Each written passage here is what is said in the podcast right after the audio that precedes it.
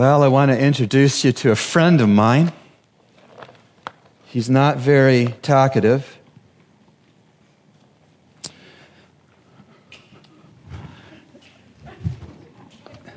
This is my chainsaw.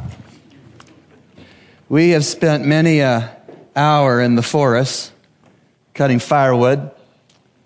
And last Sunday we said that the shame of Christian sanctification, of do it ourselves sanctification, is that we are like the fella who tried to cut a log without starting his chainsaw. He never pulled it.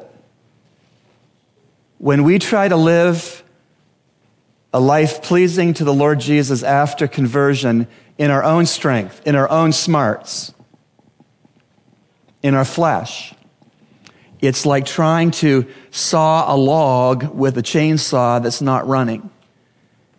You do that long enough and some things happen. You get exhausted. You get frustrated.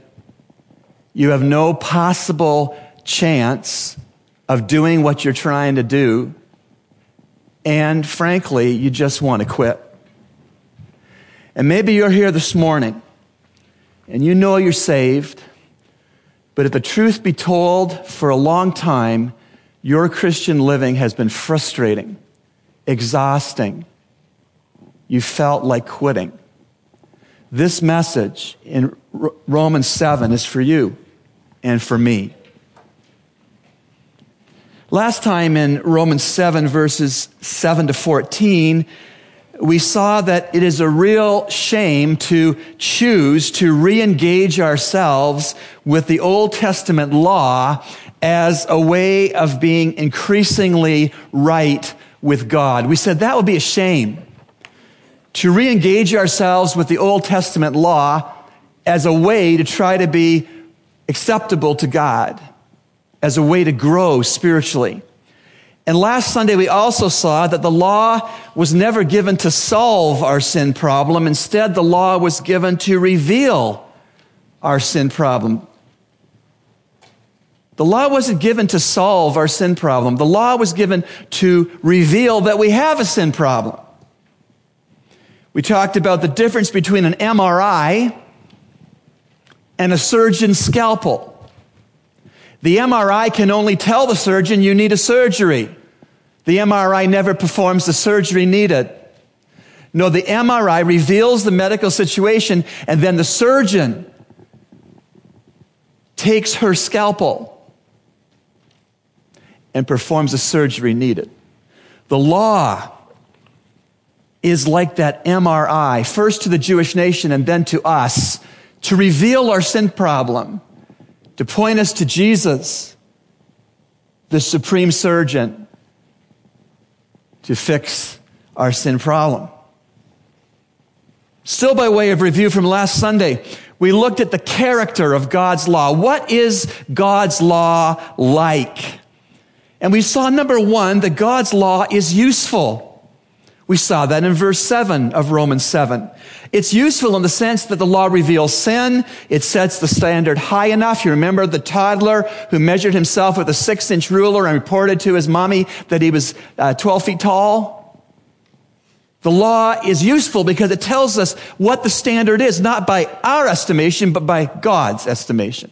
So the law is useful. Second place, the law is active. The law sets up a military base inside of us because of our flesh. The law produces and provokes sinning because of our flesh. The problem's not with the law, the problem's with us. And we use the illustration of the person who has the unfortunate allergy to chocolate.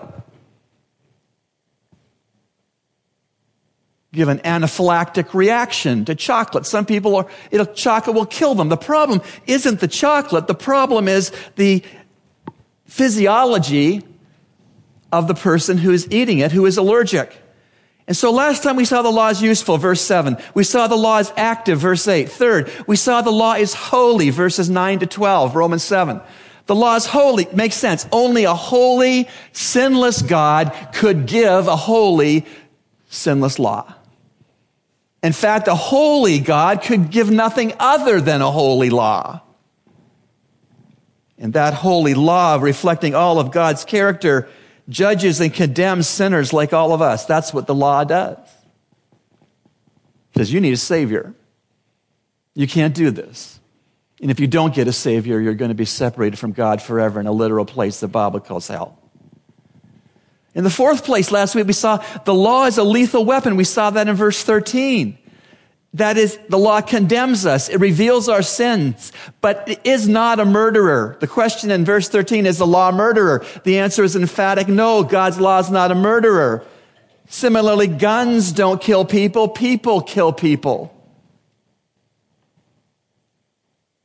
Guns don't kill people. People holding guns and pulling triggers kill people.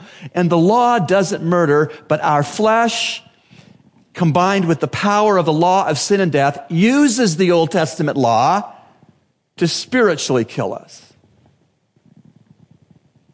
Gun triggers are pulled by gunmen. Law is broken by lawbreakers. Fifth and last, by way of review, last time in Romans 7, characteristics and character of the law. Number five point, according to verse 14a, the law is spiritual. The law is spiritual. The law reflects all of God's character. The law opposes sin. The law blocks all blame shifting. Because of the law of God, you can't say, I don't sin. And because of the law of God, you can't say, you made me sin. The kid who came home with the five D's and the two F's on his report card and asked his father, what do we chalk this up to, environment or heredity? The law won't let you do that. It's not your mommy's fault. It's not your daddy's fault. It's not your employer's fault. When we sin, it's our fault. And so God's law is anything but flawed. God's law is anything but bad. And today in Romans 7, 15 to 24, we'll look at the shame and the defeat and the frustration of a self-reliant Christian life.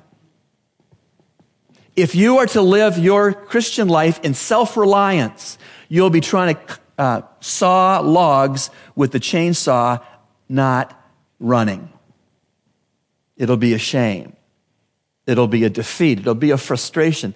It'll be a do it yourself Christian life is an abject guaranteed failure. In these verses 15 to 24 of Romans 7 this morning, we're going to see that this self-reliant Christian life, this do-it-yourself Christian life, this me can do Christian life is destined to fail. I told you when I waited tables in Dallas, Texas with Beth in a family restaurant, there was a family that regularly came in with a little child who was in a high chair and they never attended the child every time they came to our restaurant. They let the child feed itself. Looked like a Gerber baby factory gone bad. Explosion. Food everywhere. I'm not kidding. Food everywhere. Food on the floor. Food on the kid. Food on their table they're eating at. Awful. The parents that let a child in a high chair who's not capable of feeding herself properly is just as foolish as the Christian who chooses to live their Christian life in a me can do philosophy. I don't need anybody's help. It causes a mess. In the restaurant, it caused a gross mess of all this baby food all over the place. And when we try to live our Christian lives in our own strength, in our own resources, in our own smarts, without the Holy Spirit's filling and controlling, and powering and enabling, we are just like that kid in the high chair it's unprofitable for us. Kid missed most of the food she was supposed to eat because it was everywhere else. It's unprofitable for the people around the high chair in the restaurant. They wanted to move to other sections. Can we move to that section? I said, I don't blame you. I would move too. And when we try to live our Christian lives in the power of our own flesh and not controlled by the Holy Spirit, then people around us find no profit in being around us.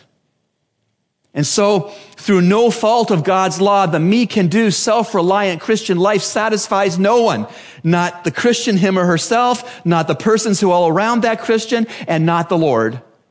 It's lose, lose, lose. when we try to live the Christian life as self reliant,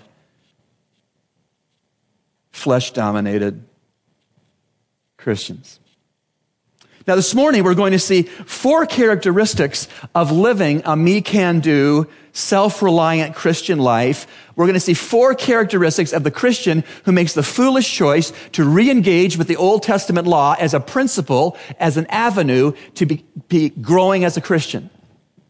We're going to see four things in our verses this morning that are bound to happen if we re engage ourselves with the Old Testament law and try to get close to God that way.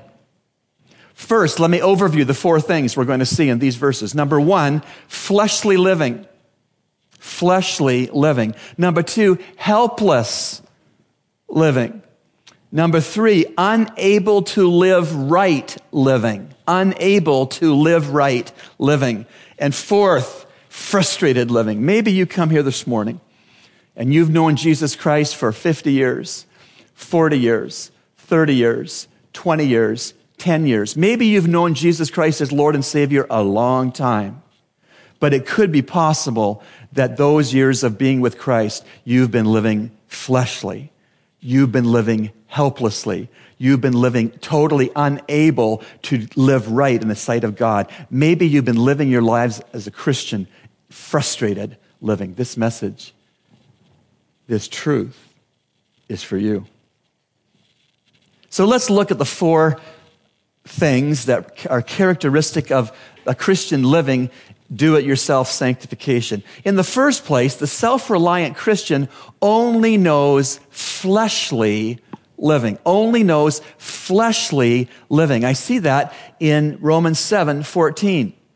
For we know that the law is spiritual, but I am of flesh, sold into bondage to sin. You are only capable of fleshly living, Christian, if you do it in your own resources. It says in the verse, sold into bondage to sin. There is a word picture. Sold into bondage to sin. Remember, sin singular is the cause of sins plural. Sin singular is the law of sin and death. But sin singular is the downward pull into sins that the law of uh, sin and death pulls on us, all of us. And this kind of me can do, self reliant, Holy Spirit ignoring Christian living is going to be totally prone to sinning at the law of sin and death's bidding. Now, let me unpack what it is to have flesh. What is flesh? Well, it's far more than just the basic literal meaning of having flesh on your bones. Flesh is a theological term. Flesh appears in 14b. See it? But I am of flesh, sold into bondage to sin. What is flesh? Flesh is the opposite of the Holy Spirit. Flesh is the combination of your body and your soul uncontrolled by the Holy Spirit.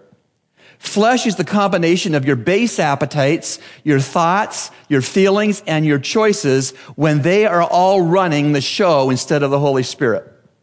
Flesh is the enemy within you until you see Jesus through physical death or rapture.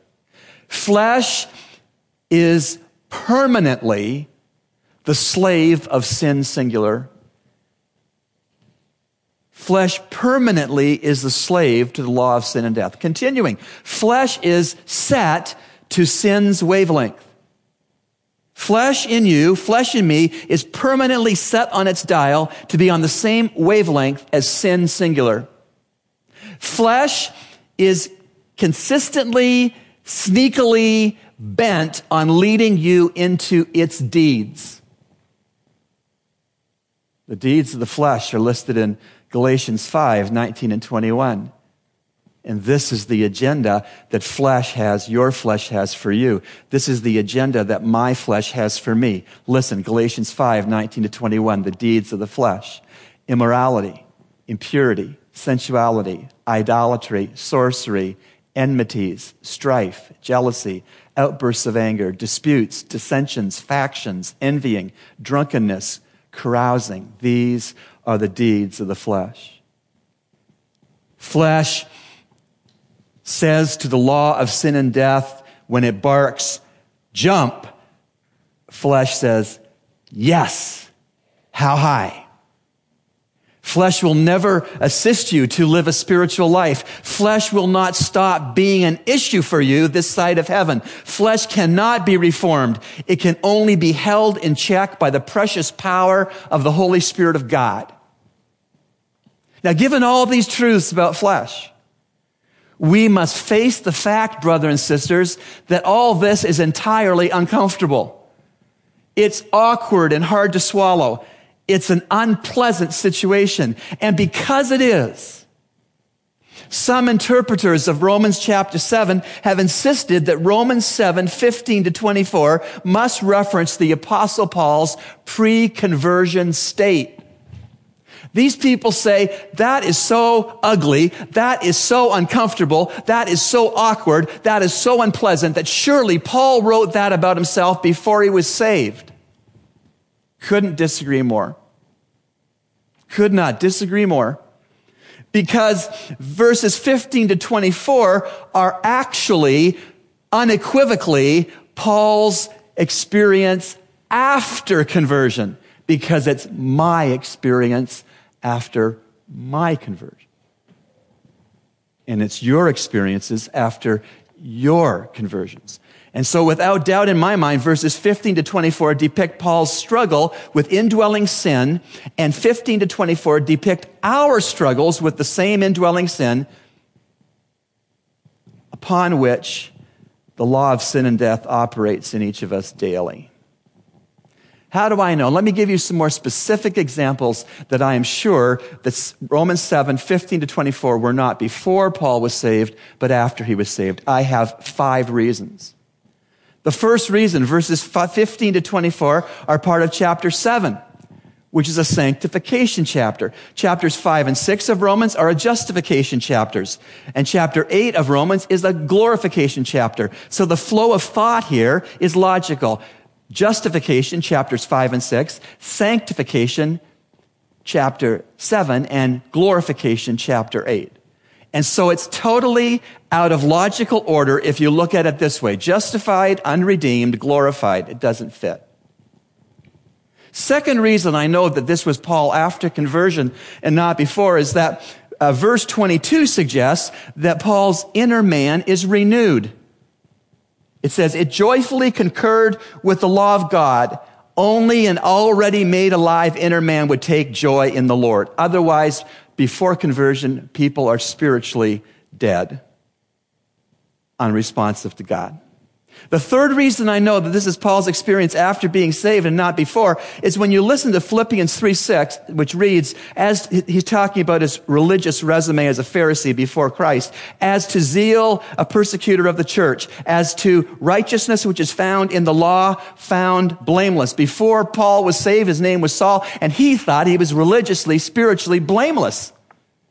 He, he didn't acknowledge any of this fight before he was saved. Philippians 3 6, yes, makes it clear that pre conversion, Paul viewed himself as being blameless.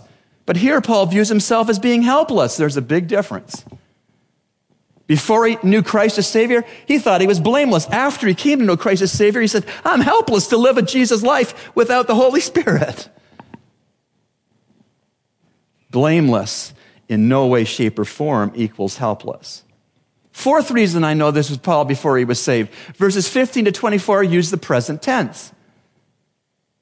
Paul is describing his here and now struggle.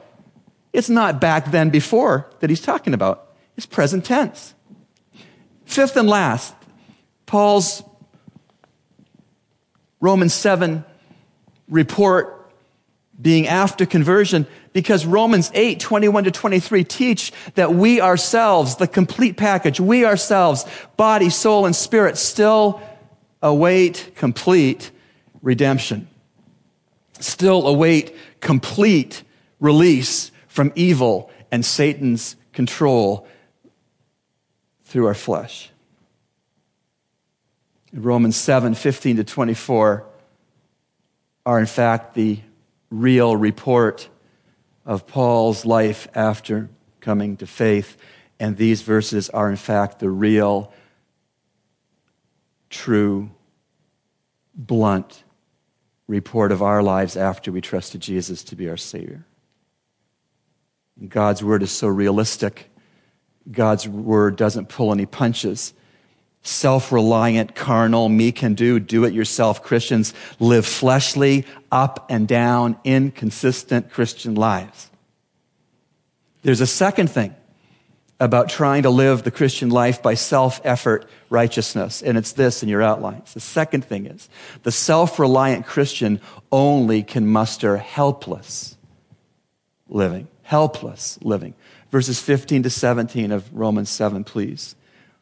For that which I am doing, I do not understand, for I am not practicing what I would like to do, but I am doing the very things that I hate. But if I do the very thing I do not wish to do, I agree with the law, confessing that it is good. So now no longer am I the one doing it, but sin which indwells me. The only kind of life you can live without the Holy Spirit living Christ's life through you as a Christian is a helpless life. Here again, this respectable and great Apostle Paul that God the Holy Spirit used to write 60% of the New Testament. In and of himself, he admitted he was utterly and completely helpless to overcome that which was around him, but even more importantly, that which was within him.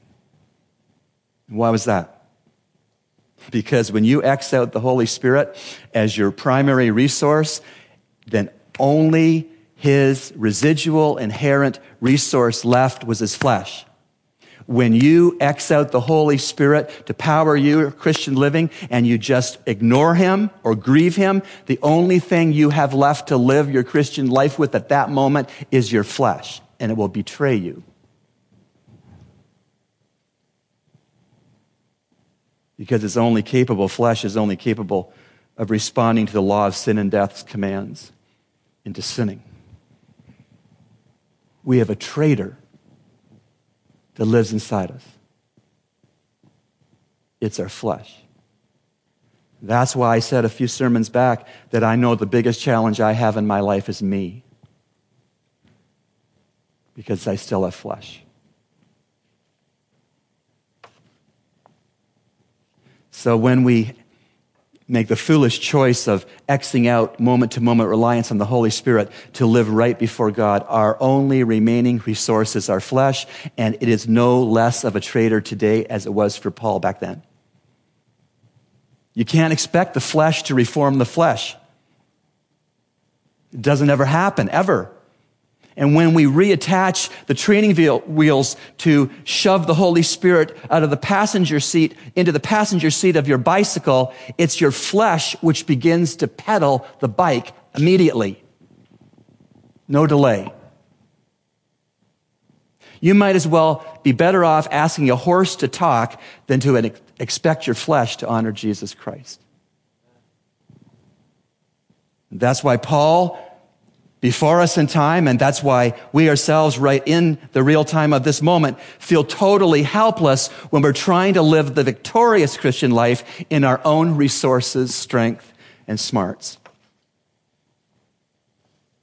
We can and we do, and we must feel helpless to overcome evil in and around us when we fail to take the empowerment of God, the Holy Spirit, who lives within us. It's like chainsawing a log without starting the engine exhausting, frustrating, makes you want to quit. To recap, the self reliant, carnal Christian, me can do, do it yourself living of the Christian life is helpless. But there's more. In the third place, the self reliant Christian life can only experience unable to do good living. Unable to do good living. I see that in verses 18 to 20. For I know that nothing good dwells in me that is in my flesh, for the wishing is present in me, but the doing of the good is not. For the good that I wish, I do not do. But I practice the very evil that I do not wish. But if I am doing the very thing I do not wish, I am no longer the one doing it, but sin which dwells in me. Sin, singular, the law of sin and death, dwelt in Paul because Paul had flesh. Sin, the power of law and sin and death, because you have flesh, dwells in you. And remember that redeemed flesh is still very much flesh. And redeemed flesh is no less tuned into evil's wavelength than it was before you were saved. It's the traitor within. Redeemed flesh can and will never cure itself. Never. The reason every one of us struggles with the law of sin and death and we struggle with its pull down upon us into the acts of sinning every day is our redeemed flesh is still 100% flesh. We have a traitor within. And all this means, church, that do it ourselves sanctification is unconditionally guaranteed to fail. Do it yourself sanctification is guaranteed to fail and to put you in a place of total spiritual defeat. And all this means, going back to the child in the high chair in the restaurant, all this means that there will be a gross mess in your life and outside of your life to people who are near to you. Back then, Paul was unable to do what he knew to be right, and he was unable to avoid doing what he knew to be wrong in his flesh without the Holy Spirit controlling him. And similarly, currently you and I are unable to do what we know is the right to do, and we are unable not to do what we know is the wrong to do if we are in our flesh. If the flesh is driving the bicycle of your life instead of the Holy Spirit. And in all cases, our inability has everything to do with failing to live filled and controlled and empowered by the Holy Spirit our inabilities to live the Christian life with success evidence that our flesh is far inferior a bike rider than is the Holy Spirit. Your flesh is a far inferior bicycle rider for your life than is the Holy Spirit. You might look at it this way. Living the victorious Christian life without the active ministry of the Holy Spirit is like trying to drive to Lyford Key without an engine in your car. It's like trying to cut wood in the forest without a chainsaw that has no gasoline or no ignition. Yes, me can do Christian living is unable to do the good living. It just is for us and it was for Paul. And so what next? The fourth point about the self-reliant Christian the self reliant Christian can only have a lifestyle of frustrated living. You frustrated this morning? Maybe too frustrated to tell your spouse, too frustrated to tell a pastor. The truth be known, your Christian life is a grind and you're getting tired and frustrated and fed up. Feel like quitting. The self reliant Christian can only have a lifestyle of frustrated living. Verses 21 to 24. I find then the principle that evil is present in me, the one who wishes to do good. For I joyfully concur with the law of God in the inner man, but I see a different law in the members of my body, waging war against the law of my mind and making me a prisoner of the law of sin, which is in my members. Wretched man that I am. Who will set me free from the body of this death? Frustrated living. I want you to see three key words in these four verses I have just read. These three key words reveal the Apostle Paul's total frustration with his attempts to do me can do Christianity. Three words that convey just how totally frustrated Paul was trying to live for Christ without the Holy Spirit being his boss. The first word is war. Verse 23, but I see a different law in the members of my body waging war. The first word is war. The second word is prisoner, still in verse 23. But I see a different law in the members of my body waging war against the law of my mind and making me a prisoner of the law of sin which is in my members. The first word is war, verse 23. The second word is prisoner, still verse 23. And the third word is wretched, verse 24. Wretched man that I am, who will set me free from the body of this death? Paul knew, this is, we're wrapping it up here, stick with me. Paul knew that he was at civil war within himself between the Holy Spirit and his flesh. He knew that. He knew that what was up for grabs any given moment of his apostolic life, writing the New Testament, was whether he be in the Holy Spirit or he be in the flesh, whether he be about good or he be about evil, whether he would have freedom in Christ or death to the law of sin and death. And Paul, understanding, understood a devolving regression every day in every way, left uncontrolled by the Holy Spirit, Paul realized he was devolving to be worse as a Christian. It was not a progression, it was a regression.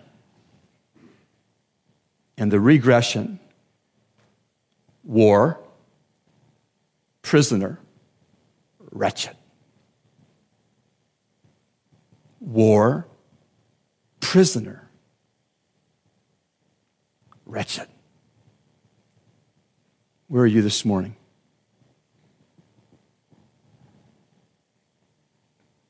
Knowing you're at war, but that's it.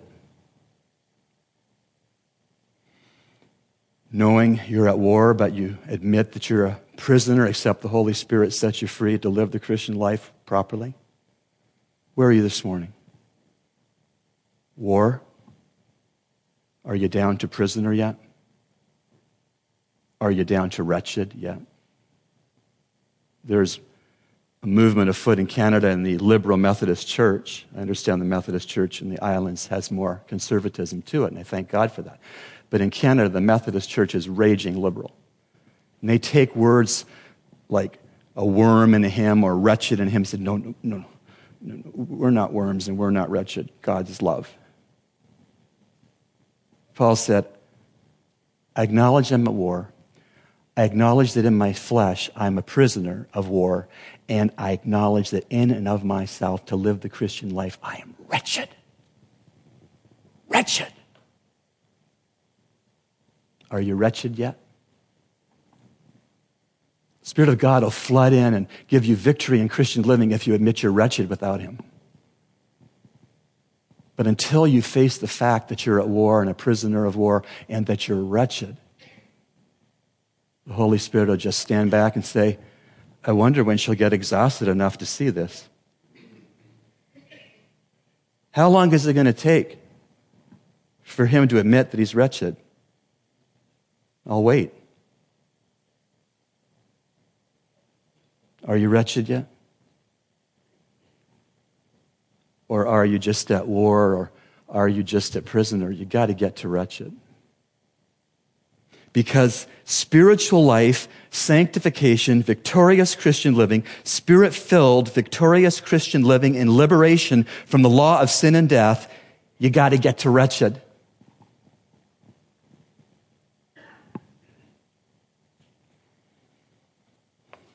Wretched is a graphic word in New Testament Greek. Talaiporos Talaiporos in the Greek is wretched. Its dictionary meaning is to be utterly, miserably, and distressed to, due to total exhaustion from hard labor. God wants you, as a Christian, to get to the point of being wretched in your own understanding, to get to the point that you see yourself trying to live the Christian life without the Holy Spirit's control as being utterly miserable and distressed due to total exhaustion from hard work. Are you there? Are you wretched? Triathletes Had a couple triathletes in the last church I pastored. I got tired just listening to what they do. Triathletes swim 2.4 miles. This is all in the same race. They swim 2.4 miles, they cycle 112 miles, and then they run 26.2 miles with no breaks. It's a race against the clock. You see, triathletes are suitably, utterly, miserably exhausted, but no more than the me can do self reliant Christian should face up to the fact that they are.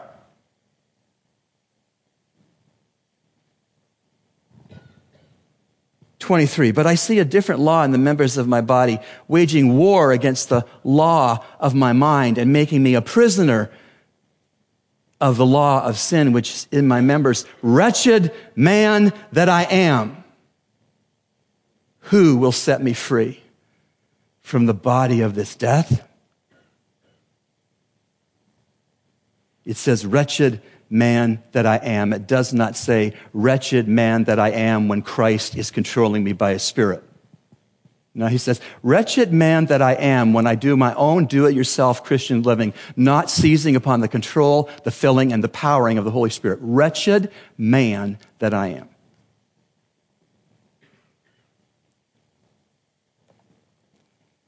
The poem is Deliverance. The poet is R.P.D. Bennett. Listen carefully. Under the law, with its tenfold lash, learning, alas, how true that the more I tried, the sooner I died, while the law cried, You, you, you. Hopelessly still did the battle rage. O wretched man, my cry.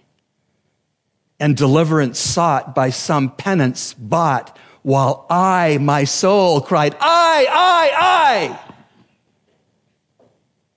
Then came a day when my struggle ceased, and trembling in every limb, at the foot of a tree where one died for me, I sobbed out, Him, Him, Him.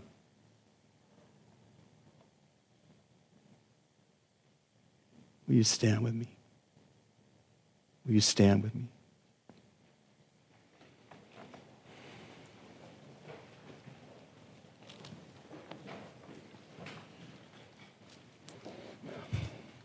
It could well be this morning that after we dismiss, that you won't rush to your car or to the bus, but you'll want to lay back and talk to a pastor of our fellowship about war, prisoner, and wretched man that I am. You don't have to leave this, this morning struggling in, in abject failure, trying to live a do it yourself Christian life, trying to, in your own strength, gut out victorious Christian living. You don't need to do that anymore. You're at war and you've been a prisoner, but do you see yourself as wretched without the Holy Spirit driving your bus? Now's the time to settle that after communion to stay and seek out a pastor to pray with you. Tonight, God willing, we'll finish Romans 7 because we've seen two sermons now on the shame of do it yourself sanctification. And tonight, thank God, there's a verse 25 that there's a Lord Jesus Christ who is the answer to the shame that we can fall into trying to sanctify ourselves. Come out tonight. Let the chapter end in your hearing, not just this far. Let us pray. Father, we are a company of the wretched. Some of us already know this, others of us are just starting to know this. Either way, we would crawl out of the high chair of me can do Christianity. And either way, we would let the Spirit of God pedal and steer our bicycles of our lives. We make these sanctification commitments in the matchless name, Father, of your Son and our Savior, even the name of the Lord Jesus Christ. Amen.